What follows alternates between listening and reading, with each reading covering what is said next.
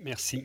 Alors, je crois que dans les, feuilletons, il y a le good cop et le bad cop. Alors moi, je vais jouer le, mauvais, le mauvais policier, après avoir entendu euh, le bon policier, puisque je vais vous parler d'une violence des mots qui euh, est réellement une violence, mais qui est une violence qui, euh, du fait de notre histoire, est une violence légitime et légale, c'est-à-dire le blasphème.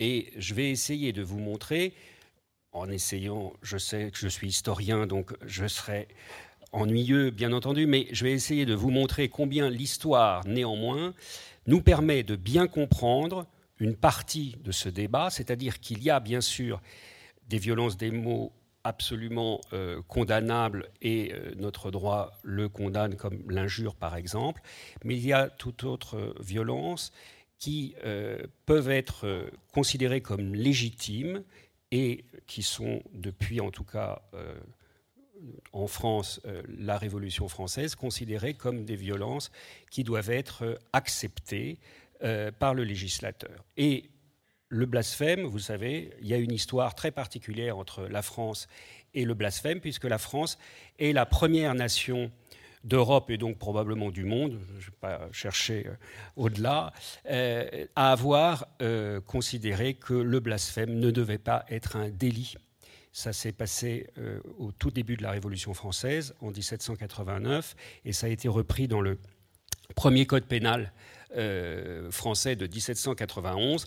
On a considéré que le blasphème, qui est pourtant bien une injure à la divinité, relevait de ce qu'on appelait d'un crime imaginaire, et que, à ce titre, ce crime imaginaire, eh bien, il ne devait pas être sanctionné. Et moi, quand j'étais jeune, ça remonte maintenant à très longtemps, hein, bien sûr, eh bien, euh, ça me paraissait une telle évidence que jamais j'aurais pu imaginer un jour écrire ce petit livre sur le blasphème et venir, comme aujourd'hui, vous en parler, parce que euh, dans la cour de récréation, nous avions à l'époque, la question du blasphème, évidemment, ne venait jamais euh, dans la discussion.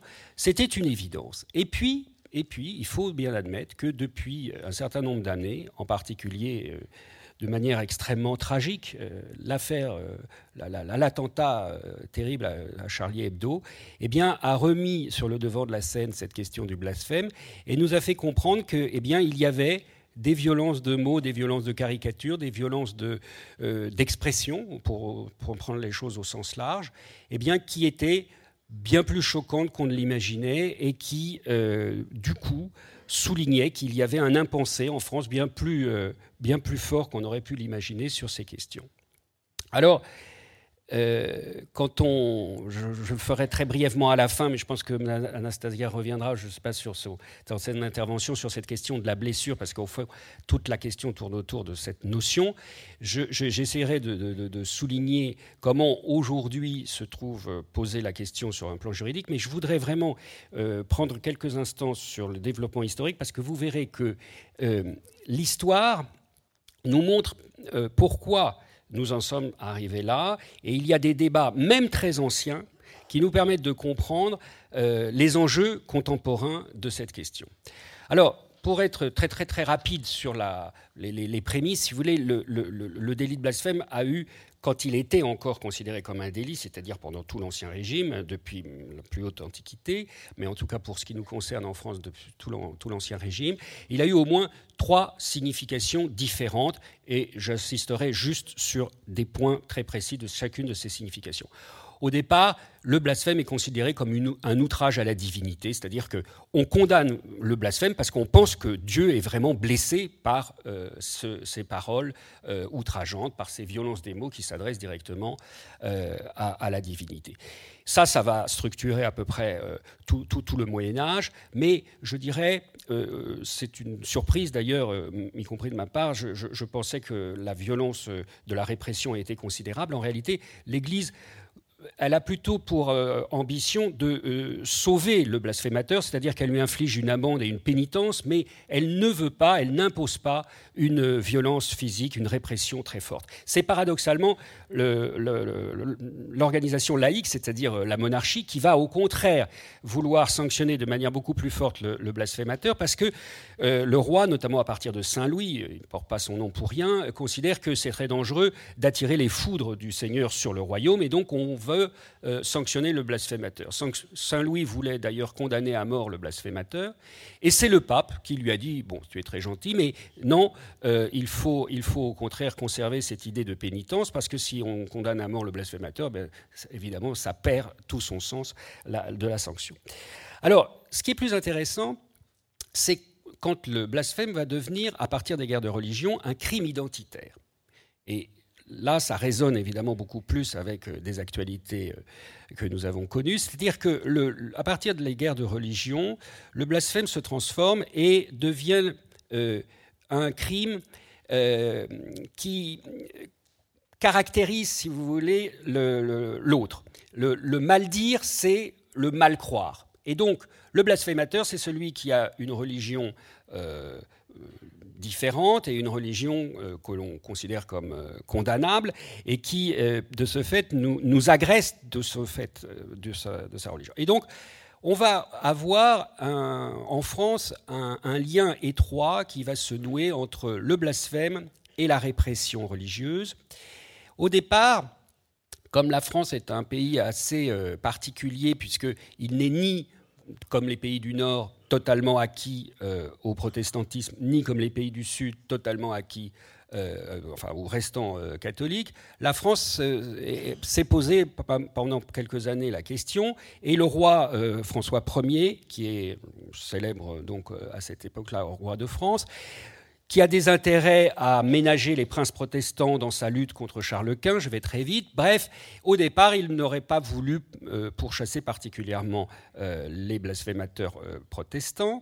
Et puis, il se trouve qu'il y a une affaire très, très connue, de petite affaire aujourd'hui, mais à l'époque très importante. Il y a une affaire de placard, parce que les mots dont on parle, la violence des mots, elle, elle surtout, enfin, elle s'exprime aussi dans les écrits, ce n'est pas simplement la violence verbale. Et euh, les protestants ont placardé sur cette nuit, euh, euh, la nuit des placards, un certain nombre de petits tracts, comme on pourrait dire, sur certains monuments, y compris jusqu'à la chambre du roi. Et c'était des placards qui avaient un caractère blasphémateur, puisqu'ils remettaient en cause la, religion euh, euh, catholique. Euh, et cette outrage au roi a été considéré comme quelque chose d'extrêmement violent. Et c'est à partir de là que s'est mis en place toute une répression du blasphème. et c'est intéressant à noter, c'est au même moment qu'apparaît l'imprimerie. Et donc on va avoir le début de la censure lié à ce désir de réprimer des mots qui blessent. Donc c'est pour ça qu'il euh, faut bien noter ce point précis. Il y aura toujours euh, dans l'idée, euh, en France et en particulier, mais dans d'autres pays aussi, cette, cette attention à considérer que bien sûr il y a des mots qui blessent, mais ce que l'on leur oppose, c'est la censure. Et la censure est rarement, elle aussi, considérée avec une grande, euh, grand caractère positif. Alors, ce tournant de l'affaire des placards est très important. Je vais quand même euh, en, dire euh, quelques mots ensuite, à nouveau, quand on y reviendra. Mais à partir de la fin du XVIe siècle, du début du XVIIe siècle, on a résolu ces guerres de religion.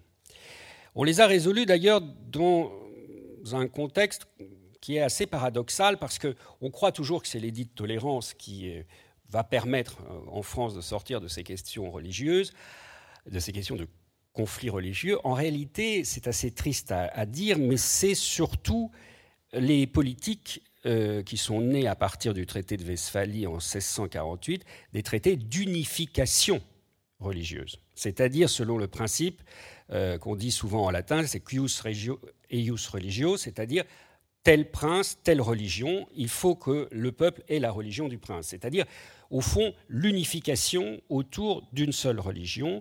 Et euh, ce processus qui a mis fin aux guerres de religion, un processus évidemment aujourd'hui qui serait assez euh, difficile à, admettre, euh, va transformer ce qu'on appelle la configuration blasphématoire. Parce qu'à partir du moment où de toute façon il y a une unité religieuse, la question du blasphème change complètement de sens. Ce n'est plus un crime identitaire.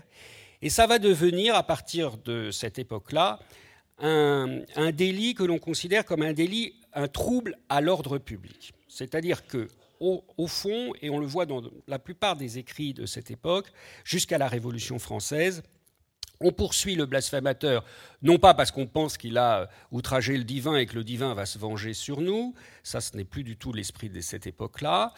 On ne considère plus le blasphémateur comme un, un ennemi de la religion, puisqu'on on est dans une unité religieuse. On considère simplement que le blasphémateur crée un trouble parce qu'il choque, il euh, crée une sorte de... Bah, il perturbe la croyance de l'autre, et à partir de là, on considère qu'il est nécessaire de le sanctionner. Et on va continuer euh, à sanctionner le blasphème jusqu'à la Révolution française, mais à partir de Spinoza, mais surtout chez nous en France, à partir des Lumières et notamment euh, d'un auteur très important euh, qui s'appelle Montesquieu, on va remettre en cause cette euh, sanction du blasphémateur. Montesquieu dit cette chose suivante si les lois des hommes ont à venger un être infini, elles se régleront sur son infinité, c'est-à-dire que si on commence à se lancer dans la spirale de répression du blasphème, eh bien, on entre dans une logique répressive sans fin, parce que toujours quelqu'un considérera que tel ou tel propos est contraire à la divinité. Et donc, cette, euh, cette considération de Montesquieu est très importante parce qu'elle va euh, euh, conduire les hommes du XVIIIe siècle à considérer qu'en effet, il est, il est finalement assez dangereux de se lancer dans cette question de la répression du blasphème. Et l'élément majeur qui emportera définitivement euh, les Français, et en particulier les législateurs révolutionnaires, c'est la célèbre affaire du Chevalier de la Barre. Célèbre affaire qui est d'ailleurs très unique en réalité quand on examine euh, les, cas judiciaires de cette époque-là, c'est-à-dire, euh, je dis en un mot ce que c'est cette affaire du Chevalier de la Barre. Le Chevalier de la Barre était un jeune homme de 19 ans, un peu viveur, pas très sympathique d'ailleurs, euh, et il est accusé, euh, on découvre un matin, dans une petite ville du nord de la France qui s'appelle Abbeville, on découvre un matin que le crucifix en bois, qui le grand crucifix en bois qui orne le pont d'Abbeville, a été lacéré. Et donc ça crée un émoi important dans la ville. On est en 1765. Et on accuse ce, jeune homme, ce chevalier de la barre, qui, est connu pour être un peu viveur et avoir déjà euh, proféré quelques propos que l'on appelle blasphémateurs. Et on le, traduit en justice. Et à ce moment-là, pour des raisons, euh, je ne vais pas m'y étendre maintenant, mais des, circonstances vraiment sordides, particulières, aussi bien en première instance qu'en deuxième, en appel, le chevalier de la barre est condamné à mort, décapité, brûlé, et euh, un des éléments qui va euh, accentuer la, qui va être un, élément qui, renforcera la, conviction des juges de le condamner à mort, c'est qu'on a découvert chez lui le dictionnaire portatif de Voltaire. Donc, on mettra en plus sur le boucher, sur le corps du jeune homme, le dictionnaire portatif de Voltaire pour que euh, on, expulse complètement ce, crime euh, de blasphème. Évidemment, ça va provoquer une réaction euh, en chaîne en Europe, en particulier à l'initiative de Voltaire, ce qu'on dit peu souvent parce que c'est un détail juridique, mais en réalité parce que Voltaire a eu peur. Étant donné qu'à l'époque, le délit de blasphème si il était, quand on peut montrer qu'il est motivé par notamment un écrit, on peut poursuivre l'auteur de cet écrit. Et donc, en l'espèce, c'était on cherchait à condamner Voltaire, euh, le Parlement de Paris en particulier, pour justement cette, acte, cette publication du dictionnaire portatif. Donc, Voltaire, à ce moment-là, mobilise toute l'Europe, toute l'Europe éclairée, et cet acte est considéré comme barbare, il est condamné, et c'est le procès de trop, ce procès qui conduira la Révolution française, dès euh, le mois d'août 1789, à prendre de manière quasiment unanime, hein, il faut le reconnaître, l'article 11 de la Déclaration des droits de l'homme, qui considère qu'une des libertés les plus précieuses de l'homme, c'est la liberté de communication, la liberté d'expression. Et deux ans plus tard, dans le code pénal, le premier code pénal euh, qui sera adopté par la Révolution française, eh bien, au titre même de cette liberté d'expression, le rapporteur, le Pelletier de Serfarageau, considérera qu'il faut éliminer tous ces crimes qui n'ont rien à voir avec euh, euh, des.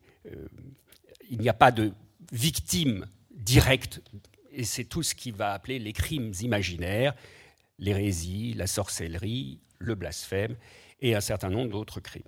Donc, euh, on peut penser qu'à partir de cette époque, eh nous en ayons définitivement terminé de cette question du blasphème et que désormais il est euh, euh, libre de blasphémer. En réalité, c'est beaucoup plus compliqué parce que si pendant toute la Révolution et l'Empire, il y a eu en effet une abolition définitive de cette question du blasphème, il va, à partir de la Restauration, se réintroduire, mais par la petite porte, si j'ose dire, c'est-à-dire par le biais d'une euh, infraction qui ne dira pas son nom, c'est-à-dire que à partir de la Révolution française, on n'utilisera plus jamais le mot de blasphème, mais ce qui est important de noter, c'est qu'on peut tout à fait trouver des biais en matière juridique pour arriver au même résultat que le blasphème sans le dire. Et là, en l'espèce, c'est une loi, en plus une loi libérale, qui a été prise en 1819 dans le cadre d'un gouvernement qui à l'époque était libéral, le gouvernement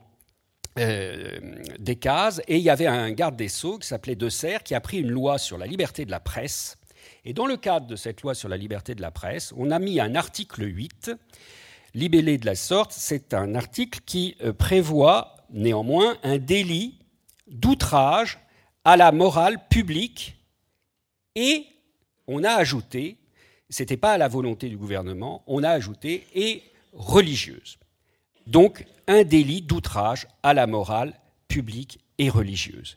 Et ce texte va servir de base juridique pour tout le XIXe siècle jusqu'à la loi de 1881 sur la presse, poursuivre des auteurs, poursuivre des caricaturistes, poursuivre des journaux, que l'on considère comme ayant en réalité blasphémé, mais on n'utilisera jamais, plus jamais le terme parce que depuis, comme je vous disais l'affaire Calas, le terme blasphème est euh, proscrit en France.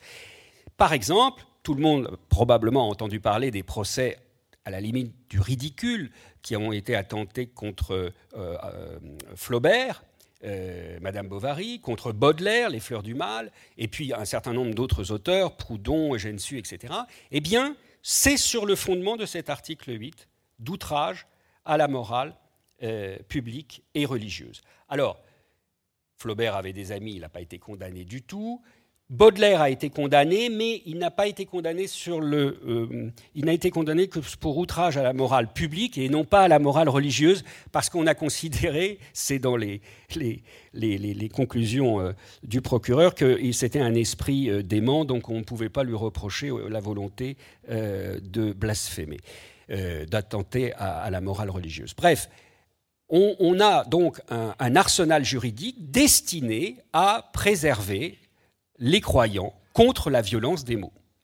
Et euh, cet euh, arsenal juridique a été particulièrement utilisé, c'est assez original de le souligner, non pas au début de la Restauration ou sous la monarchie de Juillet, mais à partir du Second Empire. Et comme par hasard, pourquoi à partir du Second Empire? Eh bien parce que, à cette époque-là, la religion catholique est en pleine mutation il y a un pape qui s'appelle le pape Pie IX, qui est celui qui va adopter le syllabus en 1864. Et le syllabus, c'est une déclaration d'hostilité, pour le dire très simplement, au monde moderne. Donc, en réalité, on voit que on utilise, on commence à utiliser beaucoup plus ce délit d'outrage à la morale religieuse quand l'Église elle-même euh, évolue ou, disons régresse, si on peut dire, par rapport à euh, ce qu'elle pouvait être euh, juste après le Concordat. Alors la loi du 29 juillet 1881, qui est la grande loi sur la presse, eh bien, elle va, c'est un de ses objectifs principaux, elle va mettre fin à ce délit d'outrage à la morale publique et religieuse. Et les débats sont assez intéressants, si il faut les regarder, parce que justement, ils ont une grande actualité. Et euh, alors, évidemment, vous avez d'un côté ceux qui sont comme Clémenceau, qui veulent euh, mettre fin à, toute forme de délit. Clémenceau considère qu'on doit pouvoir tout dire. Et ce qui est intéressant de noter, c'est ceux qui sont opposés à Clémenceau, en particulier la droite catholique, qui utilise déjà à l'époque, bien avant Austin, et ça, c'est très intéressant parce que euh, Austin s'est inspiré beaucoup plus, d'ailleurs, des juristes du XVIe siècle, mais au XIXe siècle, au moment des débats, nous avons un, homme d'ailleurs de très grande intelligence qui s'appelle Monseigneur Freppel, qui est évêque et député d'Angers, et qui est le chef, en réalité, de la droite catholique de cette époque-là, et qui proteste en utilisant l'idée, je, cite, hein, le fait est l'expression de l'idée la, parole prononcée ou écrite équivaut à une action suivant l'adage consacré par la législation anglaise la plus libérale de toutes, scribere et est aogere, écrire c'est agir, et par conséquent, Monseigneur Freppel, donc bien avant Austin, souligne, utilise l'idée de la performativité du discours pour s'opposer à la loi sur la liberté de la presse. Donc ça doit nous faire réfléchir cette question parce que on voit très bien que depuis euh, depuis très longtemps, et en particulier depuis cette époque-là, il y a un conflit euh, important entre euh, la liberté d'expression et cette idée de la blessure. Et ça aussi, c'est ce que je voudrais le souligner, parce que c'est un des arguments importants de monseigneur Freppel, qui considère que la blessure doit être réparée. Et en particulier, dit-il, la blessure à ce que nous avons de plus important, c'est-à-dire Dieu. Et cette idée qu'il faut réparer la blessure s'accompagne en outre d'une idée qu'il faut euh, poursuivre les discours de haine. Là encore, nous sommes au cœur d'une actualité et euh, il faut savoir qu'au XIXe siècle, ça ne surprenait pas cette idée de poursuivre les discours de haine, puisqu'il y avait dans la législation, j'en ai trouvé au moins deux exemples, mais il y en avait d'autres, il y avait dans la, dans la législation de l'époque euh, un certain nombre euh, de lois qui criminalisaient certains discours de haine. Mais à l'époque, c'était des discours de haine, enfin, c'était destiné à poursuivre les discours de haine des socialistes et des révolutionnaires. Et il y avait notamment une loi du 9 septembre 1835 qui punissait la provocation à la haine entre les différentes classes de la société. Donc, en réalité, on voit très bien l'ambiguïté de l'origine de, cette euh, criminalisation du discours de haine. Ça a été d'abord utilisé pour éviter les discours critiques vis-à-vis euh, de la société, vis-à-vis euh, du gouvernement. Et alors, Monseigneur Freppel euh, se trouve heureusement à, cette époque-là euh, mis en minorité par cette phrase célèbre de Clémenceau qui lui répond lorsqu'il dit qu'il faut défendre ce qu'il y a de plus important, c'est-à-dire euh, Dieu. Et Clémenceau lui répond Dieu se défendra bien lui-même, il n'a pas besoin pour cela de la Chambre des députés.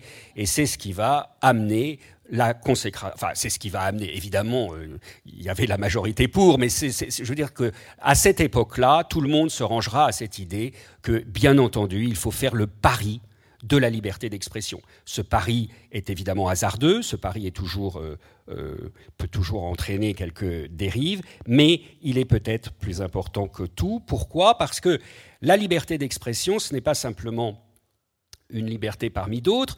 Euh, l'article 11 le dit bien, c'est la liberté la plus précieuse de l'homme parce que c'est celle qui permet la circulation et la confrontation des idées et donc qui permet de progresser, ou même de régresser si on veut, mais en tout cas, c'est une, liberté absolument euh, fondamentale. Alors, euh, à partir de cette euh, loi de 1881, on va fixer le cadre du débat. J'ai entendu beaucoup de, on propose sur justement les injures. donc, on, on considère en France, contrairement aux États-Unis, que, évidemment, la liberté n'est pas totale. On dit qu'en France, on a la plus grande loi de liberté du monde, mais c'est en même temps une liberté encadrée. Encadrée, ça veut dire quoi? Ça veut dire qu'il y a un certain nombre de limites que l'on ne peut pas franchir dans la liberté d'expression. Ces limites, à l'époque, sont au nombre de deux, et on ne peut pas injurier les personnes. Alors, je, vous dis que l'injure, c'est l'expression outrageante qui ne comporte l'imputation d'aucun fait. Euh, sale con, enfin bon, euh, bref. Et la diffamation. Et la diffamation. Alors là, la diffamation, c'est au contraire l'allégation d'un fait qui porte atteinte à une personne, euh, comme par exemple, euh, tu as volé, tu as piqué dans la caisse. Voilà. Et, donc, ce sont ces deux éléments-là qui, à l'époque, étaient les limites à cette liberté d'expression. Et pourquoi? Eh bien, parce que le législateur, à l'époque, considère que on doit pouvoir tout débattre et tout dire sur les idées. Les idées, ça doit être un combat absolument euh, ouvert, mais il ne faut pas blesser les personnes. Donc, dans le cadre de la religion, c'est on doit pouvoir absolument critiquer les religions. Ce sont des idées. Pour ceux qui ne croient pas, par exemple, les religions relèvent de l'idée. Mais on ne doit pas, en revanche, blesser les croyants qui euh, sont attachés à cette religion. Donc la loi distingue bien cette idée, euh, pardon, fait bien cette distinction entre les idées et les personnes. Les idées relèvent du débat critique et en revanche, les personnes doivent être protégées de toute forme d'injure ou de toute forme de euh, diffamation. Et cet équilibre sera à peu près préservé pendant euh, tout le XXe siècle. Alors, préservé sur le plan religieux, en revanche, il est vrai qu'à partir des années 30, à partir de la crise euh, que tout le monde connaît, il y a eu évidemment de gros dérapages dans les propos dits racistes. Et d'ailleurs, ça va conduire le législateur à prendre en 1939, mais ça ne sera jamais appliqué parce que 1939 c'était un peu tard, une, loi marchand d'eau euh, pour réprimer les propos justement de haine. Euh, je, finis.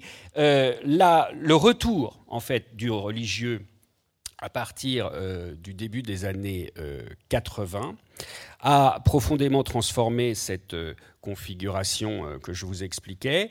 il faut bien savoir que ce n'était pas d'abord les associations musulmanes qui se sont mobilisées pour essayer de réhabiliter. Alors jamais, évidemment, encore on utilise le mot de blasphème, mais on va utiliser énormément cette idée de blessure, d'offense. Et qui dit en droit blessure dit euh, donc dommage et réparation du dommage. Et donc en réalité, ce qui s'est passé, je finirai sur cette note un peu technique, mais c'est très important pour le débat.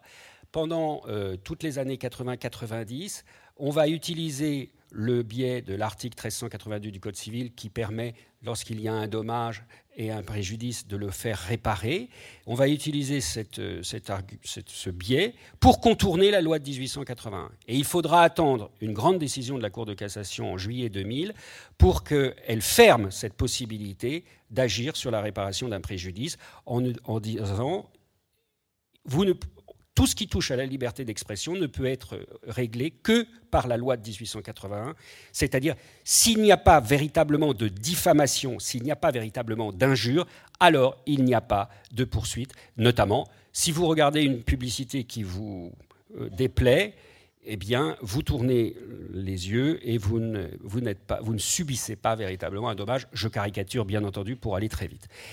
Et évidemment, cette décision euh, de la Cour de cassation explique tout ce qui va suivre ensuite, c'est-à-dire qu'en réalité, elle anticipe déjà les décisions qui vont être rendues dans l'affaire Welbeck, dans l'affaire Charlie, et qui va évidemment alimenter un sentiment de frustration parce que dans les années 80 et les années 90, il y a eu en effet un certain nombre de décisions sanctionnant euh, certaines caricatures ou certaines euh, euh, publicité, alors qu'à partir de 2000, il n'y en aura plus dans leur grande majorité, et certains, et notamment les associations euh, musulmanes qui avaient, euh, porté plainte au moment de l'affaire des caricatures de Charlie, considèrent que c'est un peu deux poids, deux mesures, alors qu'en réalité, c'est simplement une temporalité. À partir de 2000, la Cour de cassation a fixé cette jurisprudence, et on espère tous que pour l'instant, elle se maintienne.